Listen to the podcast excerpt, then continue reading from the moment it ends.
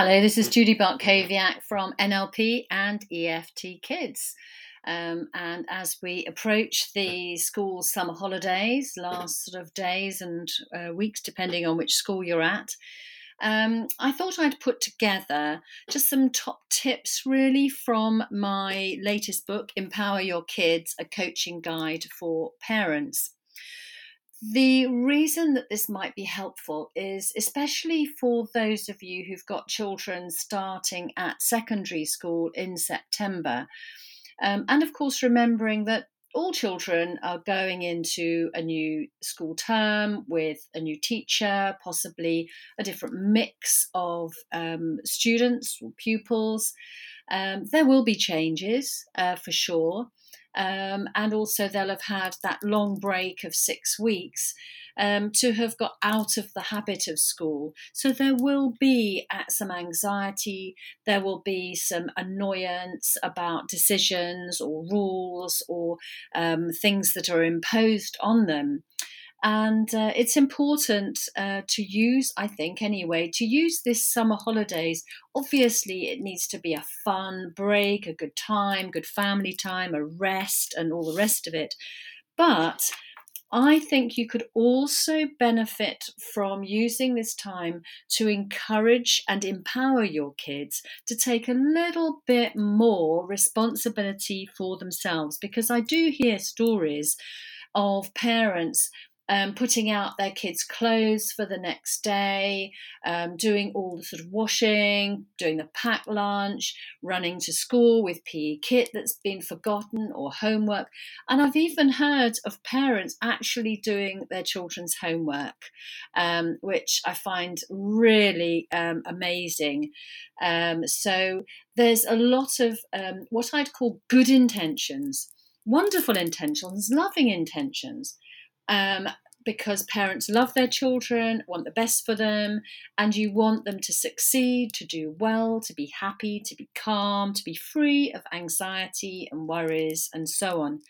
However, uh, as they get to that age of going to secondary school, I wonder whether it wouldn't be a good idea now to practice stepping back a bit you know, children are more than capable of making their own packed lunch. They're more than capable of making snacks for themselves.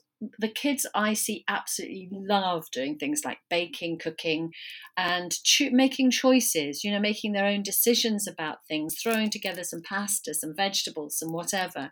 They love all that. Um, they also could be taking responsibility for things um, like making sure they have the right things to take to school. You know, this isn't your responsibility once they go to secondary school, and arguably it didn't need to be your responsibility for some years previous to that. Otherwise, it uh, can become quite a shock to the system, you know, when a child has to do nothing other than just sort of stand there and be, you know, fed and watered and taken to school and stuff, to suddenly find, oh my goodness, you know, I need to make sure I've got this or that or the other because, you know, whatever. So, how do you start? I thought I'd put together five sort of top tips. You know, these are just my thoughts. This is not sort of definite sort of parental advice. I've, I've I have got four of my own kids, and because um, I've always worked, they've had to take some responsibility for themselves. But also, um, I uh, set up a Montessori school when they were younger, and the Montessori idea really is that children should be encouraged to do as much for themselves as possible um, to sort of to be led by you know to, to lead from themselves rather than be led. Um, and um, so of course my children all had this Montessori upbringing um, and um, and I sort of lived it uh, daily although I wasn't in the in the schoolroom all the time uh, because uh, my children were in there and because I was constantly talking to the teachers and reading up on Montessori um, I, it's very much sort of uh, my background so let's start with um, tip one. So, firstly, trust they have the answer. Trust they have the answer. There comes a point where it is not up to us to be the final arbiter of what is right and what is wrong and what is good, what is bad. um, there's an NLP belief uh, or presupposition, which is the map is not the territory how things are at their school, in their classroom, with their teacher, with their friends, is something really only they know. You may know factually who their teacher is and so on, and you might get anecdotal evidence of what happens at school, but actually being them in that classroom, um, only they can talk about only they can say and their their understanding of and the meaning of different words will could be different from yours. You know, if, if one says, oh, so and so was really mean to me uh, today, their mean may not be your mean. Um, their anxious may not be your anxious. You know, find out from them, find out a bit more. So instead of just taking what they say at face value and making a judgment about it and, and giving advice, instead, bat it back. Bat it back. And by that I mean check it out. What do you mean? What happened? Um, you know, what do you think? What do you think could be the answer? What other choices are there? What choices did you have? What else could you have done? Bat it back. And what that does is it shows your child that you have faith that they have the answer. You believe in them. And let's face it, if they thought you didn't believe in them, where is their self esteem going to be? It's really important that they know that you trust and believe that they have the answer. They might make a mistake, sure. They're going to learn from that mistake you know, obviously you're not wanting to go anywhere with sort of like, you know, mistakes that could be sort of have a safety hazard. I don't mean that. But, you know, a mistake in terms of maybe they do their homework and you think, well, I don't think they've quite got that right. Um, leave it. It's for them to find out. And it's actually a sign to the teacher that maybe the teacher hasn't clearly explained what's needed or hasn't perhaps um, taken, uh, made sure that all the kids know um, what uh, they're, they're supposed to be doing or haven't really understood the lesson. And that's really important to the teacher. They may need to go back over a few points. Um, they may need to talk through with your child a good way to record, you know, what homework needs to be done, you know, how many paragraphs uh, and so on, and, the, and when it needs to be in. So bat it back and allow your child to take responsibility uh, for the answer um, and what they think they should do. Tip two is very much on the same lines, really, is about encouraging them to take responsibility for their welfare. You know, ask them what they need. Um, maybe put a note on the on the back of the front door um, you know during the summer you could do something like you know have you got your sun cream water bottle snack um, phone, if that's appropriate. I'm sure they will have their phone. They're more likely to have their phone than they are the sun cream or the water bottle. Um, but that will get them used to the idea that before they leave the house, maybe there's something that they need to have. So put that on the back door. This then prepares you for school time when you could put a different list on the on that uh, door. You know, like PE kit, pack lunch, water, homework you know this will save you from um, being sort of chasing around after them and reminding them. And also it's it's good for them to see right yes oh i've got that oh i haven't got that better go and get it. And then they feel that they've taken responsibility. It's really good for their self-esteem. Number three focus on what you want them to be and do rather than telling them what you don't want you know, we sometimes run around sort of saying, oh, don't do that, or watch out, or pick that up, or, you know, you've left this, or you've done this, or, you know, I don't, you know, whatever it is that we don't want. Um, you know, you've got several kids. Obviously, I had sort of four kids over the summer holidays and still probably trying to do a bit of work. Um, and you tend to notice them when they're making a noise, don't you? Because it's like, oh my God, you know, they're making a noise. Oh, shh, you know, I'm, I'm on the phone to a client or something.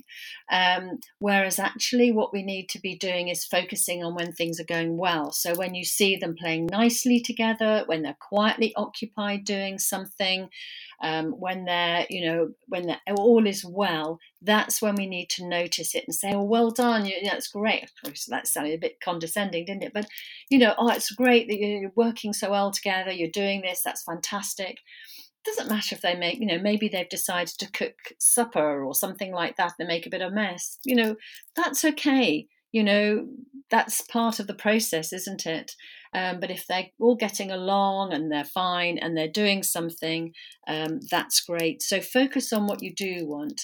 Tell them what you do want. You know, please could you just be quiet you know could you just occupy yourselves for you know 15 minutes or for an hour or whatever um, because i need to do this that or the other. Running around after them you know occupying every minute of the day and rushing from one activity to the other is pretty much like school for sort of you know 52 weeks a year. You know there's something about the summer holidays that that should be a time i think should could be a time for when you have more choices, where you have the opportunity to be a bit bored. And what happens when you're bored? You do something, you know, you make something, you do something, you decide, you know, you create your own sort of entertainment. It's really good to be bored sometimes because that's when we have our most creative ideas. Number four, anger. A lot of children I've noticed um, are suffering from anger and parents tend to focus on the anger and get angry back and we end up with a shouting match. This has happened a lot with clients i've been working with where a child can be really angry then a parent is angry with them being angry. Anger comes from um, victim uh, victim position in the drama triangle. There's loads about it in my book, Empower Your Kids, a coaching guide for parents. You can find it on my website, obviously, also on Amazon and everywhere else. Anger comes from that place of victim, that place of poor me. It could be that your your one child has been quietly getting on with something, doing something. Another child comes along and I don't know messes it up, or you know is really annoying or something child one in that moment feels like poor me i can't even do what i want to do. Why is this sibling being super annoying etc they then maybe push back maybe shout at them or whatever and you come along to sort it out. But maybe the older child tends to get the brunt of it or the one who did the, the most shouting. But that person actually started off as the victim. So find uh, focus on rather than saying why are you so angry? which is what we tend to do isn't it? What's the matter? Why are you so angry? Ask what happened before? You know before you got angry what was happening? And that's when you find out um, what actually they were doing what they were feeling and encourage them not to be a mind reader like oh he deliberately annoyed me. What actually happened? What did they actually do? He took this. She said that etc find out and then ask them what could you have done differently rather than getting angry? Um, because they do have choices and sometimes children just go from victim to persecutor. It's just like bang oof, they go straight into sort of persecutor and shouting mode. But actually, that's the point they can step away from the drama triangle and empower themselves and take other choices, make other decisions. Um, and only really they know what that decision might be. And that's what I said in, in tip one really bat it back, ask them what could you have done instead, rather than us being the ones who know best. Lastly, anxiety. I've seen an awful lot of anxiety. Um, anxiety stems from a lack of self esteem, from fear. Um, encourage them to think of the brave things they do. Think of the times they have done that. Remind them, perhaps, of, you know, ask them, what other things have you done that are similar to this? Um, when are you brave? Because when they might be anxious in a particular situation, might be a new uh, a new situation, meeting new people, going to a new place, um, but that doesn't mean they're permanently anxious, you know. And that's what sometimes as parents we make the mistake of. We we have this intention to help them with their anxiety, and the impact of that can be that they then almost sort of take on that sort of anxious persona that anxious identity that oh i'm i'm anxious. They're almost expecting to be anxious. Whereas that really isn't so. There'll be things that they can do um, that they're brave they, they'll have abilities they'll have qualities and strengths.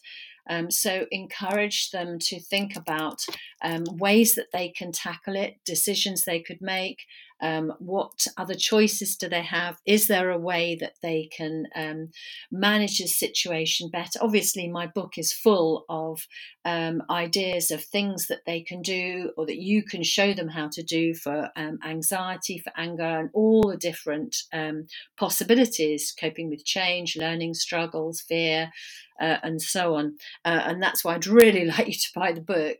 Um, but um, these tips, I think, um, stand alone, and um, I think you know, you it's just about you know perhaps saying to them, you know, what other things do you do where you're actually quite brave, and I'm sure they'll think of something. And when you remind them or get them to remember when they have that can do attitude, it just bigs them up a bit. They say, Oh, actually, yeah, I can do this. Oh, I went climbing last week. That was quite brave. Or, um, Oh, you know, I uh, patted this, you know, dog of my friends, and that was quite brave because I didn't know it. Um, or I did this, or I, I had a go at making that. Or, um, you know, I looked this up and, and did this, uh, made this great Lego model or something. Um, and I did it all on my own. So get them to think of those things that they have done and that they can do, um, because this then gives them much more of a feeling that they are they are better than they think they are. They have more than they believe, and that um, increase in self esteem just gives them that uh, push um, to overcome that initial anxiety and just to remember, yeah, actually, I can do this. So I really hope that those tips have helped. I'm sure I could have thought of five different tips, and maybe I will, maybe I'll do another post. But those are the ones that sort of came to mind really as um, my top tips. Okay? Get in touch if you need any help. I'm always here.